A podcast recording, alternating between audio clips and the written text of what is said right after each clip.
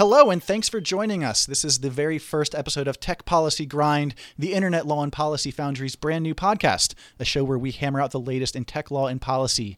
Each episode will be joined by fellows and friends of the Internet Law and Policy Foundry to talk about the fascinating, important, and occasionally terrifying work that they do and the journey they had to get where they are. Today, we'll be talking about the most important law on the internet with some of the preeminent folks here at the Foundry, inaugural fellow Ali Sternburg and founder Tim Lordan. My name is Emery Roan. I'm a 2017 fellow with the Foundry, a recent graduate of law school, a frequent co host of that other legal tech podcast, This Week in Law, on the Twit Network, and generally thrilled to be in such great company. Joining us for our discussion today are a cadre of very impressive attorneys doing very impressive things. Joe Jerome, Policy Counsel for the Privacy and Data Project at the Center of at the Center for Democracy and Technology, and Panal Shah, a California attorney who recently left the ranks of the Obama administration. Do you guys want to introduce yourselves? Joe? Certainly. Thanks, Emery. Uh, I'm super excited to be here. Um, as I said, as Emery said, I work on privacy and data. And what does that mean? It means big data, AI, IoT, GDPR. Uh, I sort of think that I work in the land of tech and privacy law buzzwords. Um, so I have been the creator of multiple failed podcasts, both personal and professional. So hey, fourth time's a charm. Um, I'm latching on to this effort with the Foundry to sort of spread my pathological fear of Skynet um, and uh, sort of avoid being drowned by limited edition video game steelbooks. There are worse things. Panal, what's up? Hello, podcast world. I'm Pinal Shah, an attorney based in the California Bay Area. I'm a graduate of Howard University School of Law. Gotta shout out my institution. I currently consult for the government on bridging the GovTech gap on how the federal sector can tap into innovative startups to bring technology solutions to solve tough government problems. I've got a general love for First and Fourth Amendment questions, social justice, and increasing diversity in tech. Awesome very impressive people, and there will be plenty of time for our backstories. We might even do an episode interviewing each of us sometime in the future. But today we want to talk about the Internet Law and Policy Foundry itself. And to do that, we brought on some of the best people to tell that story Ali and Tim. Ali is a senior policy counsel at the Computer and Communications Industry Association, or CCIA for our acronym friendly DC listeners, and one of the most prominent first fellows at the Foundry. Tim Lordan is the executive director of the Internet Education Foundation and a powerful present provocateur of the Foundry behind the scenes. Tim, Ali, thank you so much for joining us. So, all right, let's let's get going. First and most important question: What is this whole Internet Law and Policy Foundry? Why are we all here? Well, um, yeah, the, the Internet Law and Policy Foundry was um, created as a uh, a place where early career professionals who were first and foremost passionate about technology um, could achieve some professional development, showcase their talents, um, and generally network among their peers. Um, there really wasn't a place for uh, folks. There's no bar association uh, or that, that kind of catered to that audience. Um, and frankly, uh, you know, the, the idea that people would come to policy and come to law because they're passionate about the technology was something that my contemporaries saw as really new and exciting. And we really wanted to kind of capture that. So the Foundry is probably the best and brightest. I think there are over 50 fellows now um, of people in internet law and internet policy, and um, they're all rock stars as far as I'm concerned. How long ago did the Foundry get started? This is the third year, right, or the second year? It's essentially we're in probably about the third year. We had some soft launches, and there was a lot of drawing board work. It took um, it took me and um, a fellow named Michael Kumbianda, who's also a fellow, um, and Ali, several several months, probably half a year, to kind of get the thing up and running. Um, so it's about, about, three years in. We have um, we now uh, two different classes of fellows. One one the inaugural class of fellows, which Ali is a member. Um, we'll kind of start transitioning out, and um, t- in the 2017 fellows, um, of which Emery and Joe are, um, will will kind of take over. So I feel like isn't Ali something of a literal and figurative rock star? Uh, indeed, she is. Um, hi guys, I'm really happy to be uh, part of the Foundry in general and this podcast specifically. love podcasts, um, and I love yeah. The the Foundry is really um, important to me. And but just to get to the rock star thing real quick, yes, I, I sing, I write songs, and I um, love to be a try to be a literal rock star in my free time. But um, for the tech policy rockstar stuff, I I got involved with the, from with the Foundry pretty early on. I, I love the idea that Tim and Michael had. I had been running this like hundred page public Google Doc of um, internet and technology jobs and internships and other opportunities because I um, I like to to mentor. I, so I just out at my law school too. I went to um, WCL, um, American University's law school here in DC, and um, I often will meet with uh, current WCL students, recent grads, um, people from all over, and I realized that there were so many great jobs that I wanted to to try to give to all these great people I'd met with, and I didn't really have a central repository. I would put them on Twitter, Facebook, LinkedIn. Um, but and I would try to keep in touch with people I'd met with, but I, I finally was like, okay, I, need something else. So I started this Google Doc. Um, I eventually bought the domains of iptechjobs.com and allieslist.org, and I hmm. started putting things in there and letting people contribute to it. And yeah, it, it kind of got out of hand um, in a good way. People they were just showing how many different types of um, internet and technology and intellectual property, privacy, telecom, all different kinds of, of jobs and opportunities there are. And people would tell me that they um, that they got jobs through it, which was always so exciting. Um, but so so Tim kind of found me through that, and and now this job board that we're talking about is the Internet Law and Policy Foundry Job Board, and it continues to to be a great resource for people. And I'm I'm so happy that it's been um, such a successful venture and that people still continue to get great jobs and internships from it. So definitely check it out if you haven't. You should check it out yourself uh, by going to our website, and you should check it out by staying tuned to the end of the episode if you want to hear about some very cool positions that are hiring right now for folks that are in this type of area.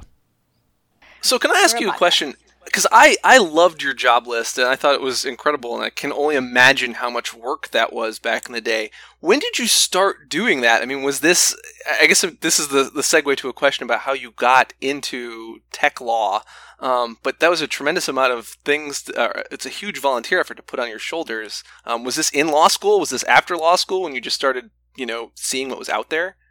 I actually happen to know because I, I just got the like Whois reminder that I need to re-register it. So I bought the domain three years ago, uh, three years ago, like next week, and I think it was it was a public Google Doc for probably about a year before that. So I'd say I'd say maybe just to estimate that um, I started doing it maybe a year out of law school. I graduated law school in 2012, um, and I, I I always took advantage of great mentors while I was in school, both like my awesome professors and and two L's, three L's, recent grads, and so I, I, um, I definitely knew I wanted to pay it forward, especially as someone who's working in tech policy right out of law school. I wanted to try to help hire WCL students as interns, and which I do all the time. Um, and so yeah, I, I knew right away that I wanted to encourage the, these passionate, up and coming tech policy rock stars to and help them try to find a way to, to to break into the field and just to show them that there are a lot of opportunities. Sometimes people say, "Oh, it's really hard to work in this field.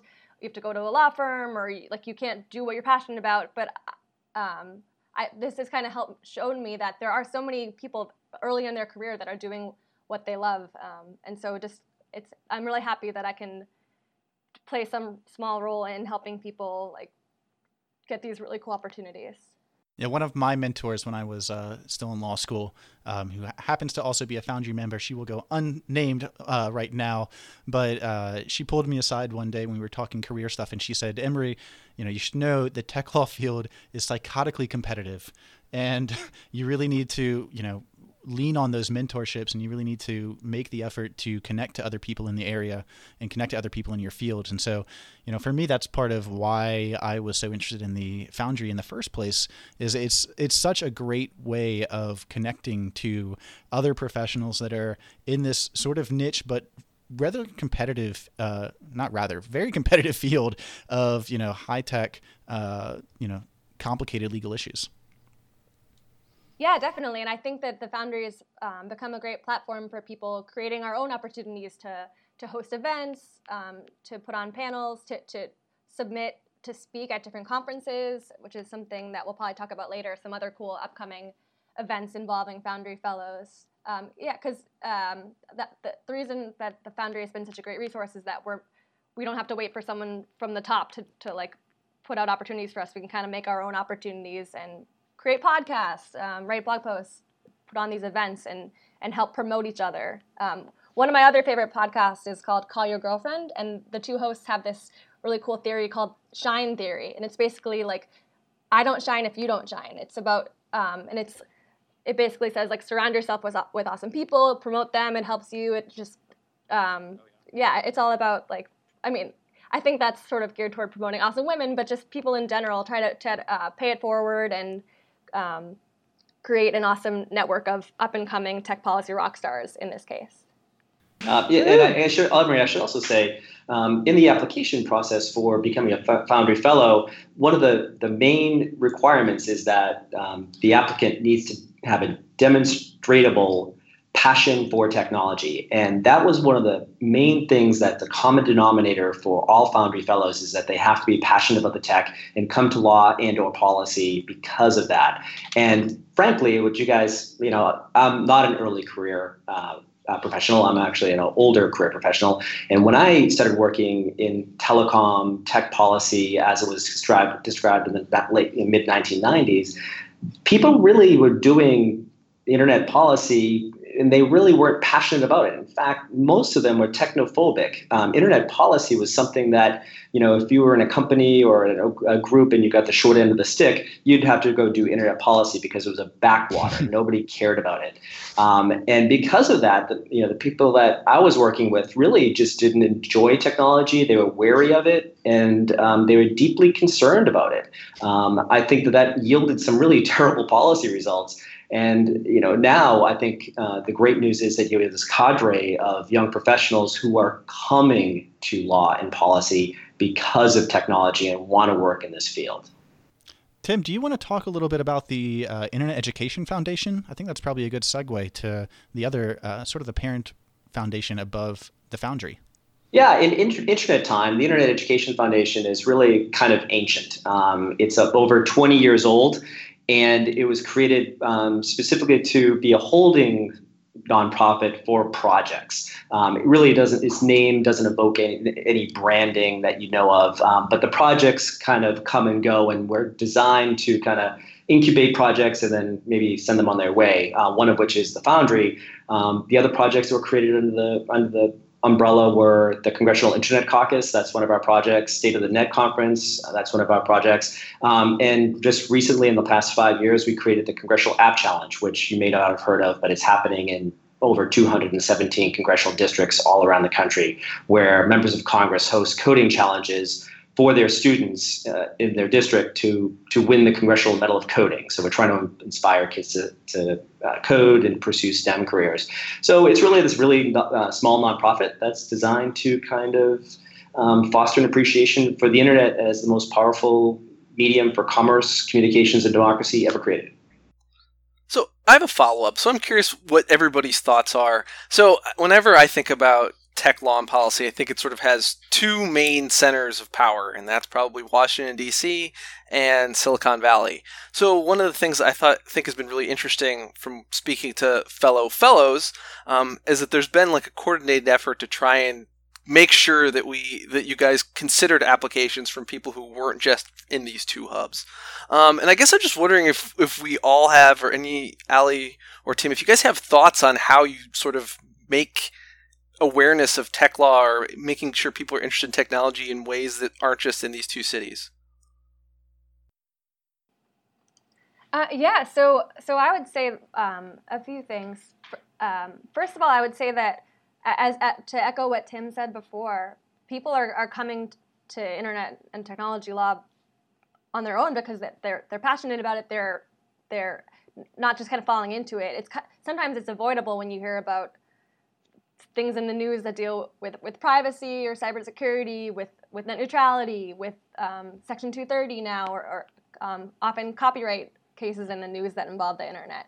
But yeah, I, one thing I would say is that people, no matter where they go to law school, they're going to be hearing about these um, these cases in, in, the news and in their classes, hopefully. So I would say another another way to um, promote the the Foundry outside of just um, DC and Silicon Valley would be to kind of reach out to, to law schools. We're, we're definitely at, we're not just um, the Foundry is not just for for law students and lawyers, but it um, we do they are like an important part of our um, of our fellows and members, and so it, we've been trying to reach out to recruit from law schools all over, especially as there are so many great uh, law professors and legal experts that are at lots of institutions. Because while there might be a lot of law schools in DC and, and the Bay Area, there's I mean there's law schools all over, and people are taking intellectual property classes. They're taking um, internet and cyber law classes.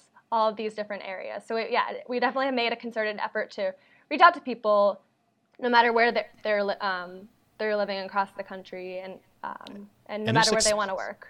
And it's expensive to live in San Francisco or DC.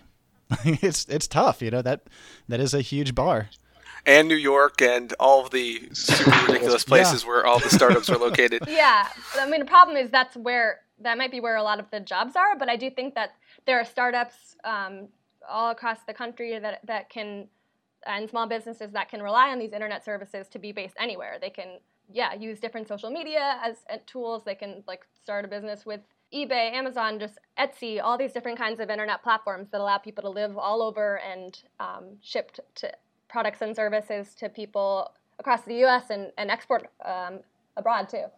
And Joe, uh, um, mailing lawyers, and coders, and technologists, and other policy experts. I don't know.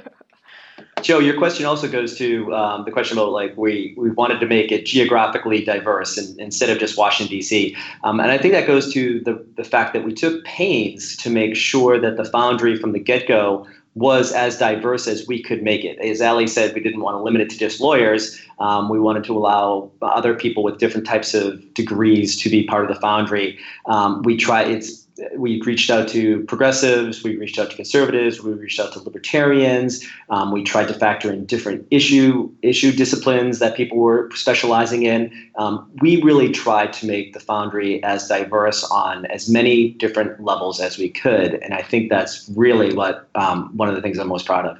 Ali, you're uh, right now senior policy counsel at the Computer and Communications Industry Association. We were talking about just a little bit earlier about the ability of the internet to connect these small businesses and enable small businesses to ship international er, across the country. Do you want to go into a little bit of background about what the CCIA is? Um, so I, I, can say a little bit about CCIA. Um, at, along um, CCI is another organization that's been around for, for a bit. We were actually founded in, in 1972, so we've been um, around for more than 40 years, and it, we're a, um, a nonprofit. There were computers in 1972. it's true.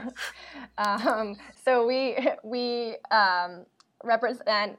We're a, a, a, nonprofit trade association that represents about 25 different internet and technology uh, member companies, and our, our mission has we've always been really mission driven um, since the 70s, and um, CCI has been about um, really focus, always been focused on, on competition, um, open markets, open systems, open networks. And we work on a lot of different public policy and law areas for um, our member companies. I work a lot on copyright and intermediary liability, but we also, I have great colleagues um, in the Foundry, actually. Um, my, my, colleague Bijan, who's an inaugural fellow, does our privacy and cybersecurity work. Um, my new colleague Rachel is also an inaugural fellow, and she's she's just started doing our trade work.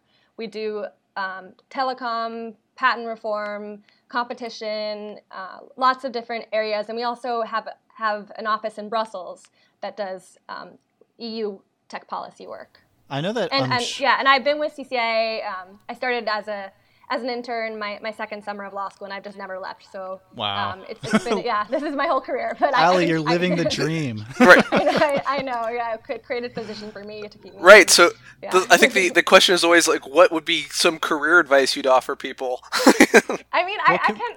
Yeah. Can we jump back a little first, though? I'd like to sure, ask. Both, uh, yeah. What about your specific position? I mean, I know that I'm sure a lot of our listeners may have a vague idea of what it means to be senior policy counsel, but I'm sure that plenty more have no idea what being a policy counsel entails. Could you maybe give just a description of what that job is for some of our listeners? Yeah, absolutely. So, um, policy counsel um, work for, for me. Sorry. So what what um, what I do is I um, I fi- I do a lot of legal filings. Basically, being a lawyer is often a lot of writing, whether you're a policy lawyer or a litigator, transactional lawyer. Um, so for for me, for public for uh, being a policy lawyer means that um, often we'll we'll do amicus briefs. We're trying to so we're going to influence the government across all the branches. Um, when it comes to the judiciary, we do we do amicus briefs. Um, we filed in the Supreme Court, in appellate courts, occasionally in district courts. Um, and then we'll also do a lot of regulatory filings with different agencies. Um, for me, it's often the Copyright Office or the Patent and Trademark Office or, or the U.S. Trade Representative, um, NTIA, the Department of Commerce. Um, we'll respond to different different requests for comments, and then um, and then the other branch will be will, be the the Hill, and so um, sometimes it involves lobbying or submitting testimony for different hearings. Right now, a lot of our I don't uh, a lot right now. I've been doing some Hill related work around um, Section 230, which we might talk about later, of the Communications Decency Act. Um, so, yeah, policy counsel basically means that um, you work on, on different types of public policy and are often telling policymakers across the government what to do, or more often, what not to do. I have a question. Well, it was actually a question for Tim with regard to the Internet um, Education Foundation. Um, you know, your mission statement revolves around education, democracy, and policy relating to the internet. And you mentioned you've been in this field for a while. So um, I'm just curious about some, you know, what major evolutions have you seen since you started working in the field? And maybe this is a broad question, but, you know, where do you think we're headed? That's that's a broad question, and i will try not to be long-winded. I was I was fortunate enough while I was in law school to uh, meet a, a, staffer for Congressman Ed Markey, who was in who was my congressman at the time, and I was able to intern for the congressman and, and came down to Washington to work on the telecom subcommittee um, around 1994 um, which was kind of the dawn of uh, the World Wide Web was just kind of starting up a little bit. Um, uh, businesses started using email a little bit more, and web pages were coming online, and so it was a really exciting time. And, and during that time in 1984, uh, Congressman Markey was creating and writing what he wanted to be the Telecommunications Act of 1994.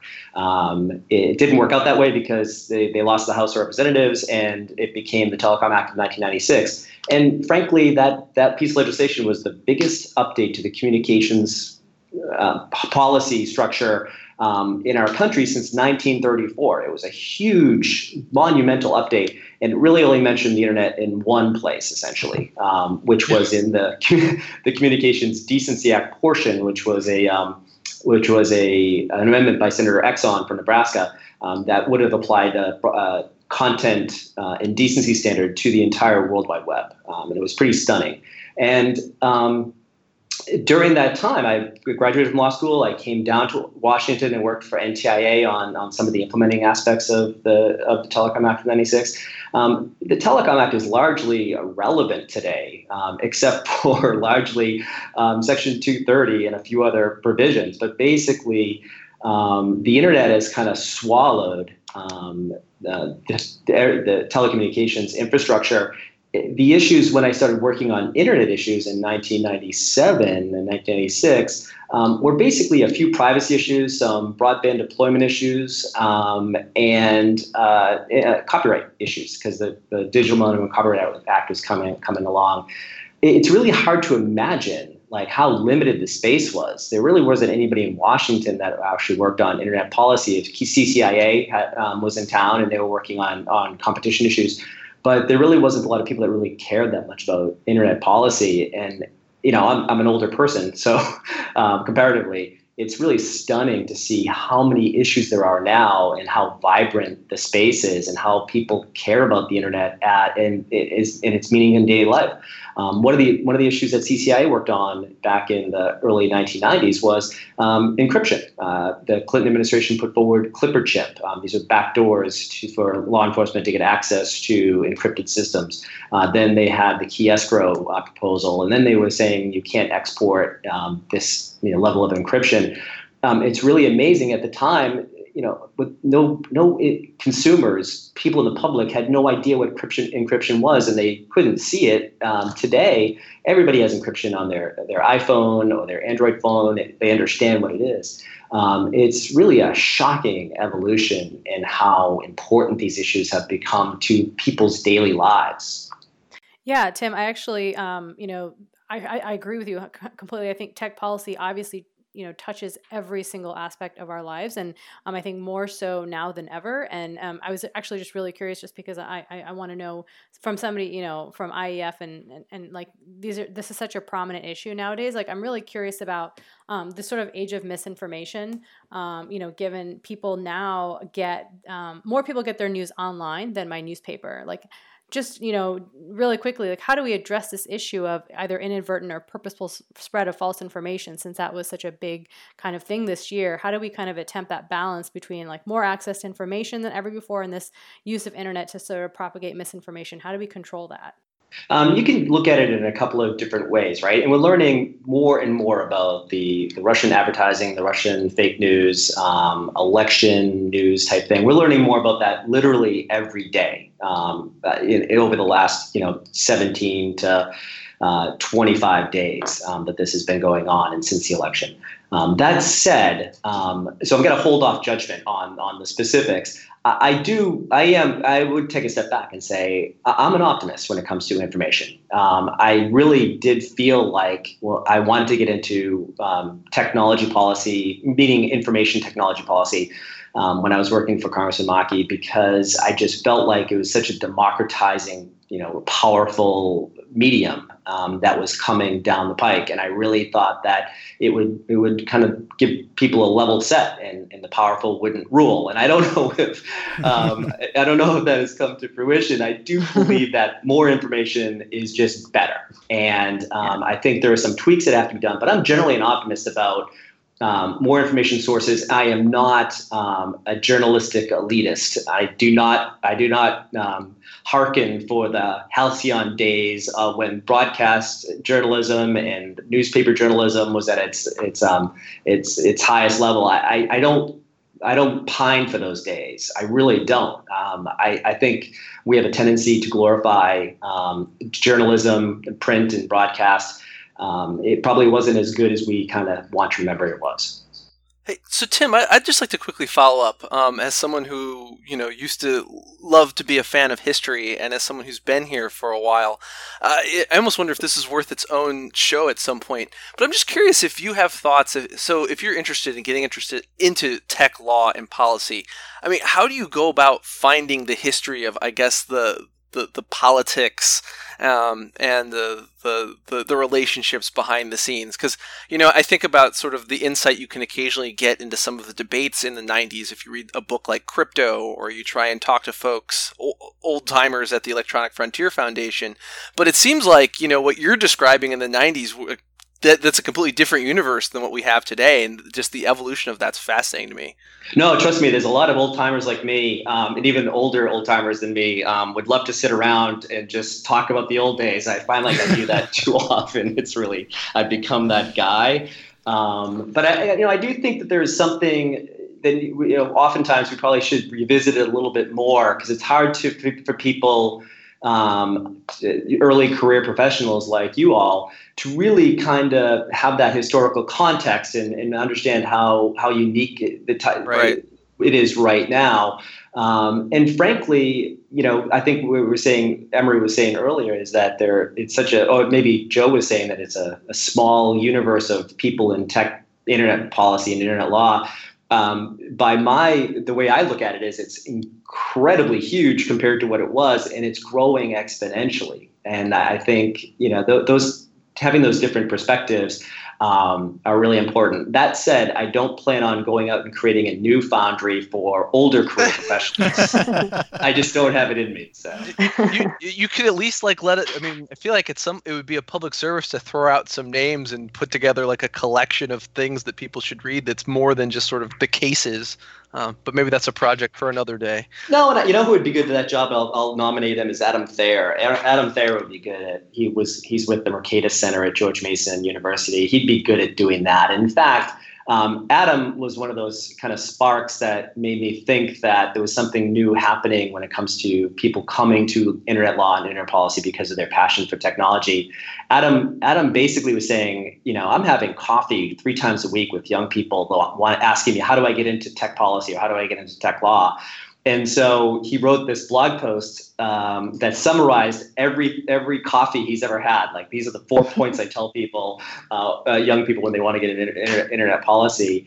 And he wrote a blog post and he said, "I'll still be happy to have coffee with you, but here's what I what I say to people at, at coffee." And I, I realized that um, you know, he he really he and I were both having a lot of coffees, and it was so exciting to see people like wanting to get into that space. But Adam Adam reads a lot, and he would be a great um, uh, author of these are the these are the internet history book, books you need to read, or the white papers that you need to read.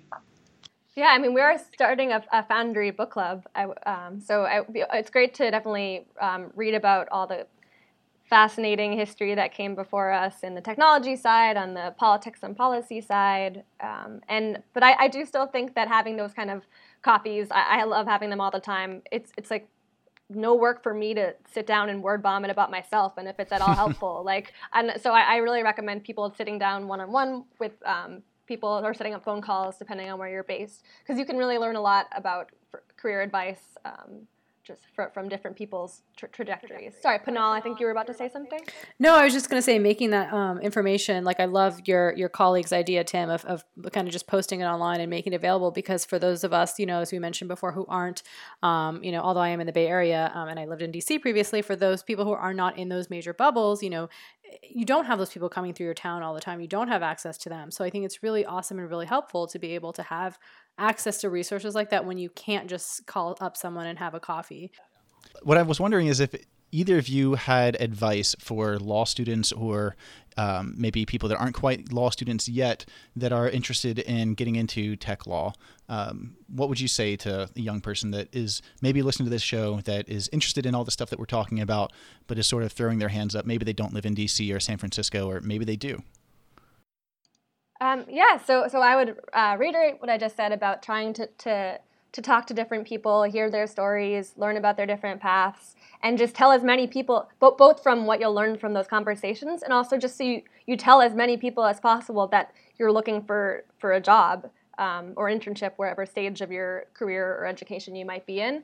Because the more people you, you tell, that they can tell their networks, and if someone hears about something and it gets to you, like it, it really does matter what you know, but in, in a lot of times in the, um, in this field, it matters who you know. So it just the, the as much as you can try to play the game and, and network um, and, and meet different people. It really helps to just um, maximize the opportunities that you hear about because you only need one job at a time. You know, so it can really seem daunting, but um, I know so many great people in this field that have really um, have that are, are working in this field now, um, and and I do think that um, that pe- that people who are passionate about about internet law and policy, about different different areas of it, and put themselves out there, I really do think that uh, people um, succeed. And, and, I think this is Tim, and I think Ali's absolutely right. The, the networking aspect of it is is crucial. I do believe that you want to go and do it. The most successful people I've seen is have done this. I've had internships where they they expand their network of people. Um, and I think one of the things about the Foundry was we wanted to be able to have early career uh, early career uh, professionals showcase their talent, whether it be through a podcast, whether it be through a Medium post, whether it be um, in other ways. Because frankly, at least in internet policy and certainly in, in internet law, you know, you, if you're working as an associate at some law firm and the partner doesn't really want to get you out and just wants you to be grinding away on briefs all day, no one's going to know who you are. If you know for mm-hmm. six years or eight years um, until you might become partner. Same thing, eh, largely in a congressional office or in a you know department or agency of the government. Um, no one knows who you are. Um, if you're if you're like a legislative assistant or a legislative correspondent it may take years for anyone to know who you are. And I think you need to kind of try to break free of that. Um, and, and that's what we kind of created the Foundry to do is have them network and, and allow them to showcase their talents when people don't, they're not exactly visible to um, people outside. Yeah. And, and to, I, yeah, I definitely agree. People should try to be, um, I always tell people to, um, to use the, the, the, free tools on the internet. I mean, to go to events, to tweet from them, to share news, to, to follow people um, a lot of people in this space are really active on Twitter when, when a new Supreme Court case um, opinion comes out. Everyone's live tweeting it, everyone's talking about stuff.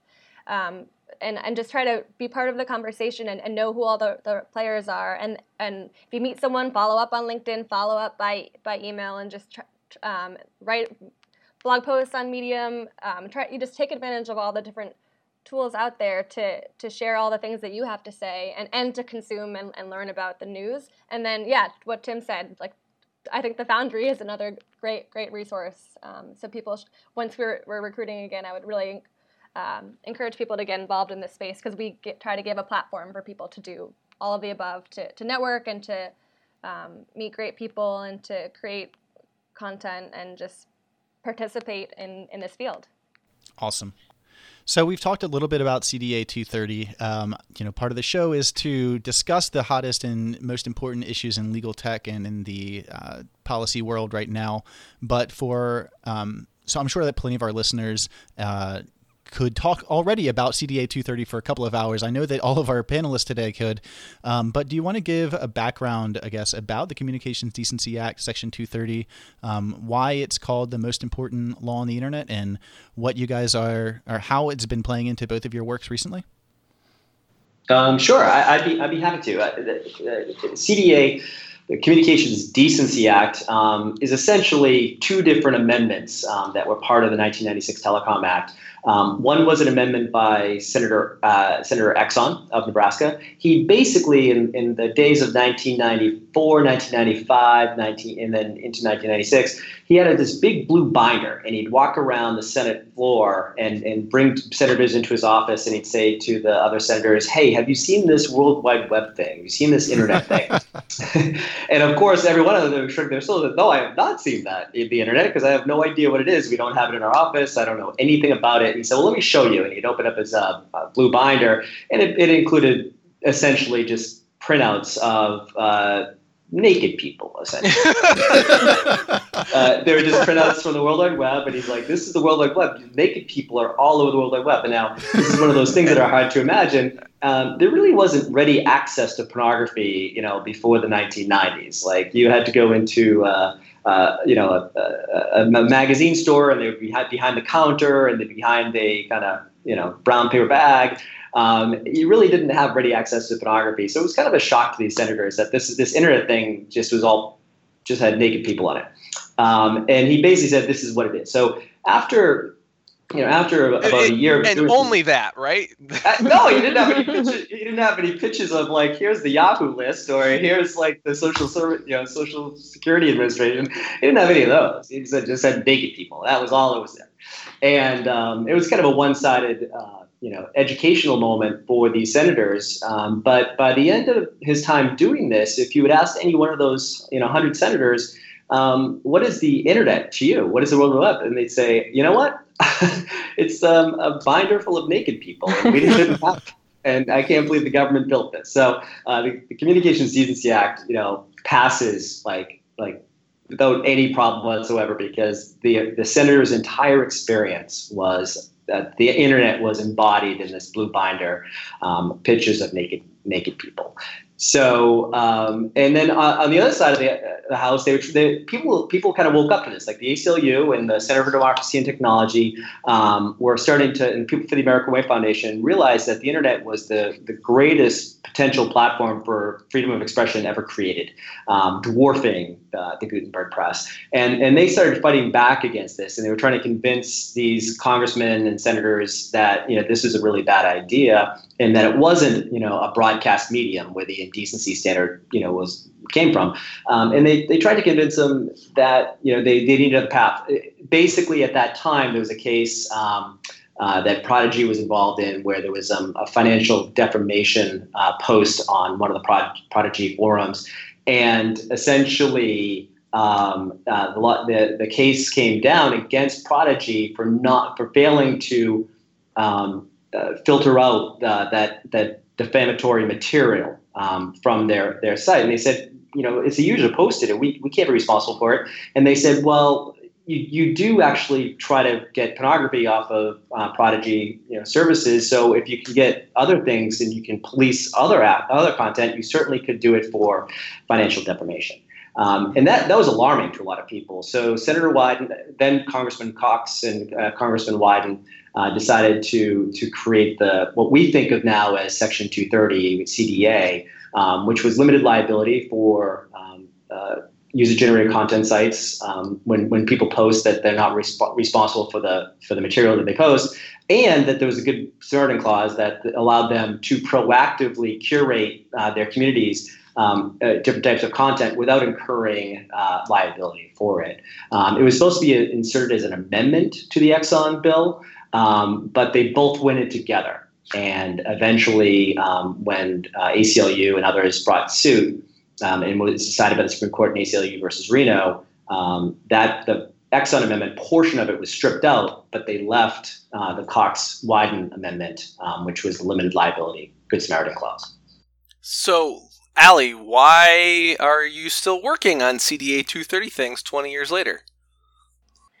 Good question. Well, um, yeah, th- so this law has, has been really um, important and influential. It's really helped to, this limit on liability has really helped so many different internet services grow and thrive. Um, it's something, um, and it's like, to me, one of, it's a great Congress success story of, of being so just like ahead of its time and, and knowing that this was going to be an important consideration. There's language in the beginning of 230 about how it's like to promote the continued development of the internet, um, and it was really yeah a, a great uh, a great law from from um, Senator Cox and Representative I'm Senator Wyden and Representative Cox.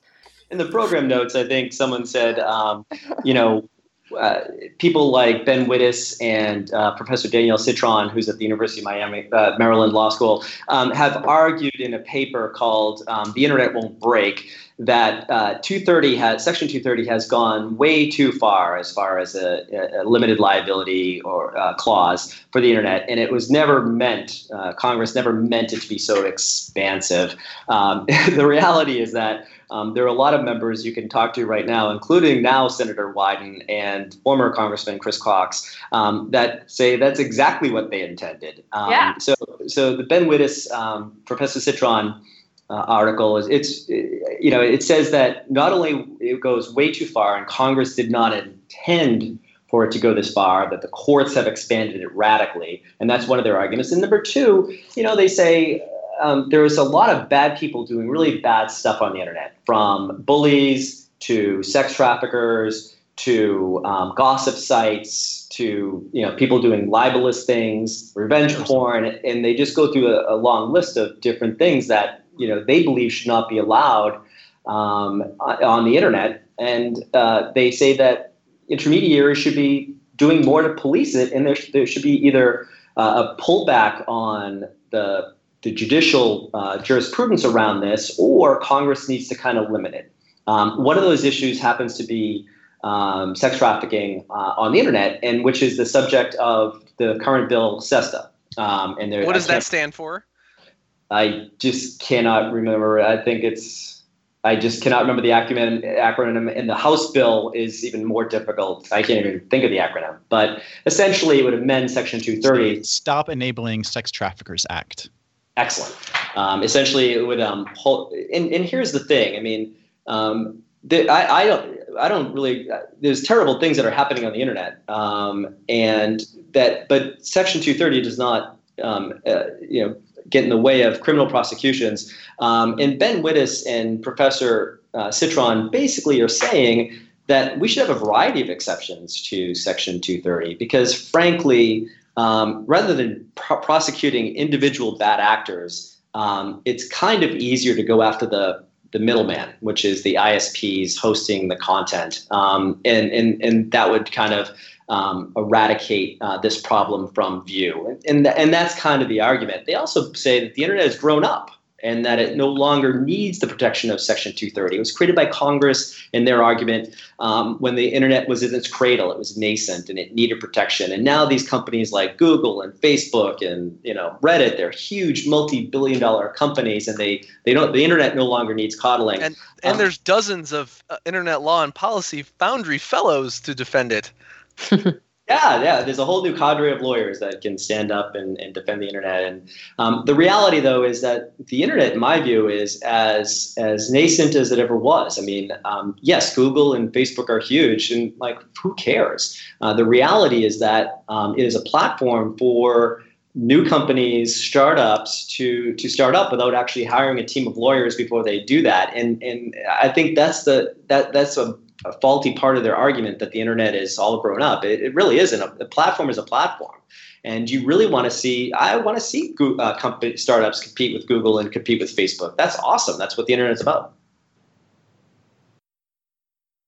That is an awesome answer, and uh, I think that I'm, I, am going to jump in uh, just to say that um, CCIA for, for, for a kind of a two-minute ex- explainer version of, of this in-depth history that, that Tim has explained. Um, we have a great video that we put together at CCI. If you go to ccianet.org slash section 230, um, we have a video that we put together that kind of goes through this, this history um, and has some other blog posts with more information, um, talks about, has some other resources like an infographic and a document about a lot of myths versus facts um, and some a lot of other resources um, if you would like to, to learn more or have some kind of links to share. But yeah, thank you, Tim, for that really great history and, and description of what's going on in the present and why Section 230 remains so important for, for the internet services of today and tomorrow. Well, thank you guys both for joining us today. Uh, this has been the very first episode of uh, Tech Policy Grind, so we had probably the the best people in the world to tell the story of the Foundry, and I think uh, to give us a little background on what's going on with CDA 230 today. Ali, is there uh, anything going on on the CCIA space in 230 world or your world that you'd like to call out for our listeners? Um, I would just I would just put that plug about um, our, our 230 page, which we're continuing to update with um, new information as they hold more hearings. Um, if you want to just stay up to date, ccianet.org slash section 230. We try to keep that as a as a useful resource for, for folks that want to learn more about what's happening. Awesome. Tim, I know that last month you were at the Carving Out Exceptions to Section 230. How will it affect the Internet uh, panel with the Advisory Committee to the Congressional Internet Caucus? Um, is there any other uh, events coming up or anything you'd like to shout out to our listeners? Yeah, actually, um, next Friday um, we have a, a congressional briefing uh, in the Rayburn Building, which we will live stream, I believe, on Facebook. Um, it's on hacking. Uh, what color is your hat? Looking at uh, vulnerability disclosures and white hack white hat hacking um, with a, with an all star panel. Um, that's more and more. It's coming into law about um, in the autonomous vehicles legislation in the Senate um, includes provisions about how to disclose um, uh, vulnerabilities in, in software and systems. Um, so that's on Friday with a with an all star panel, and then um, a week or two later we'll have a panel in Rayburn, also going to be live streaming on Facebook, um, called data, data, data analytics and uh, artificial intelligence policy implications. So we'll be looking at that issue as well, and of course. Um, that'll be gearing up for January, which is our State of the Net conference, will be, which will be on January 22nd um, here at the museum in Washington. And we actually have um, it's totally free for Foundry Fellows to attend, and we do have a student um, scholarship, so uh, um, students can attend for free as well. Yeah, and just to our students out there, uh, anytime you see available, you know, student discounts or uh, student scholarships or fellowships or passes to get to conferences, that should be your signal to sign up immediately because uh, once you graduate, those are no longer available, and it becomes rather expensive to go to conferences. So uh, take note. the, those are words to live by. Yeah. All right. Well, uh, Tim, Ali, again, I want to thank you both so much for joining us today. Um, coming up, as I said, oh, and just to be clear, uh, I'm not sure entirely when this episode is going to go out. So the uh, days that Tim was just speaking about, uh, that's Friday, October 13th, that uh, you're going to be having the What Color Hack, uh, What Color Hat Are You panel. Sounds really exciting. I'm definitely going to be checking out the live stream. But as we close out the show, each episode of the show, we like to highlight some of the upcoming events and uh, recently published work of Foundry members, um, exciting stuff coming up, as well as some Foundry job board highlights. So, next week, uh, I'm not sure again when this episode is going to become available, but on October 11th and 12th in Long Beach, California, we'll be having the ABA IP panel, uh, the IP West uh, conference And there will be a group of Foundry members, including myself, as well as Gabriella Ziccarelli, um, a, a whole bunch of really awesome folks talking about uh, navigating the uh, navigating disruptive technologies and the law. So, if you're interested in hearing us talk about um, artificial intelligence and machine learning and how it relates to copyright or health tech and privacy or virtual reality and augmented reality, all sorts of really exciting frontier tech, uh, that's going to be a lot of fun and we would love to see you there. Tickets are still open and it's going to be at the Hilton Hotel um, in Long Beach. Also, starting this week um, on October 11th, uh, Gabriella Ziccarelli and Camille Stewart, two other Foundry Fellow members, are starting their own podcast called Hustle Over Entitlement. It's a podcast telling the stories of trailblazers and risk takers, and it launches October 10th. You can find out more at www.hustleoverentitlement.com. Subscribe on iTunes or Google Play and listen to the intro episode right now. And I know for a fact that uh, Denise Howell, my co host over on This Week in Law, uh, another awesome person who sort of paved the way uh, into her own niche, is uh, one of the subjects of the first few episodes. So I give it my stamp of approval, and I hope that you guys will go and check it out. I'm super excited. I need more and more po- podcasts to listen to. Um, I, this is Joe. I'm going to put a self plug for myself um, because this was an event I was actually willing to pay for until uh, I got asked to participate.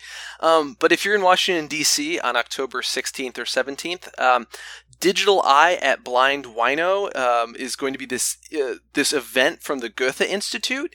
Um, it's pitching itself as this um, interactive event that merges theater, film, and a live game show um, to explore how our digital age is affecting our everyday lives.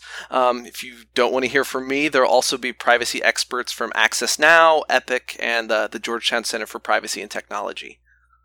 Awesome. All right, and now. That sounds very, very cool. All right, so for the Foundry job board today, I feel like we sort of need. Eventually, we might get some bed music to play underneath this bit, but. Uh, The Foundry job board today has five very awesome jobs we're going to highlight today. Assistant General Counsel, Global Privacy and Security at Nike, responsible for managing and supporting global legal privacy and security strategies for Nike Incorporated and its affiliates. The Obama Foundation Fellows are looking for a diverse set of community uh, community-minded rising stars. This be organizers, inventors, artists, entrepreneurs, journalists, and more who are altering the civic engagement landscape. Uh, you can uh, apply to be Privacy and Data Protection Counsel at 23andMe. So if you're in Mountain View, a fantastic opportunity to help shape privacy, data protection, and information security policies and programs at one of the maybe more controversial and exciting uh, consumer genomics testing companies. And, and let me just say, um, you'd, get, you'd be able to work with Kate Black, uh, who's a former uh, CDTer. Um, she's really awesome, and it's a really cool company that is facing a whole host of incredibly um, tough legal questions. Absolutely, yeah. Uh, commercial counsel at General Assembly. And if you're on the East Coast in New York, you ought to check out the General Assembly. They're hiring for general counsel, where you'll be the lead attorney for their rapidly growing enterprise business, handling a wide range of commercial privacy and intellectual property issues. And finally, video game giant Electronic Arts are hiring as well. EA is looking for experienced, practical attorneys in their advertising and in their privacy programs uh, in the U.S., reporting to the Associate General Counsel and Chief Privacy Officer. So those are all some very exciting jobs. Another reason to keep your eyes glued to the uh, Internet Law and Policy Foundry website. You can find that at www.ilpfoundry.us, and we encourage you to check that out. Uh, our blog is going to be updated regularly as well, and you'll be able to find uh, past issues of this podcast there as well. Next episode, we're going to be joined by Tiffany Li on an episode we're entitling right now AI and Algorithms and Justice. Uh, I think that you guys might find that interesting if you are interested in any of the things that we tend to talk about today. Joe, Pinal, I want to thank you both for joining us on the very first inaugural episode. Uh, to our listeners, you know, the format of this show is a little loosey goosey. We might be changing it up as the future uh, unfolds, and eventually um, there will probably be a different set of co hosts, so we might cycle through co hosts as the show goes on. Um, so I really appreciate you guys being patient with us, with us, and I hope that you enjoyed the show. I guess um, if you know if you're out there listening to this, please let us know how we did and give us some feedback yeah, we all really appreciate feedback. You can reach us at Twitter. Um, I'm at Emery Roan. Joe? I'm at Joe Jerome. Penal? I'm at Woman of Fuego. That's Spanish for fire. All right, and you can always uh, ping the Internet Law and Policy Foundry as well by going to the ilpfoundry.us slash connect. So if you like the show, I really hope that you give us a rate and review on iTunes. Hopefully it's a five star rating, and if you don't like it, maybe still review it, but give us an email and let us know uh, how we could do this better. Reach out to us at social media or at the Foundry, and we're super excited to see where this show goes, and uh, we're glad that you're going to be around for this show. So thank you so much for joining us. We'll talk to you next time. Bye.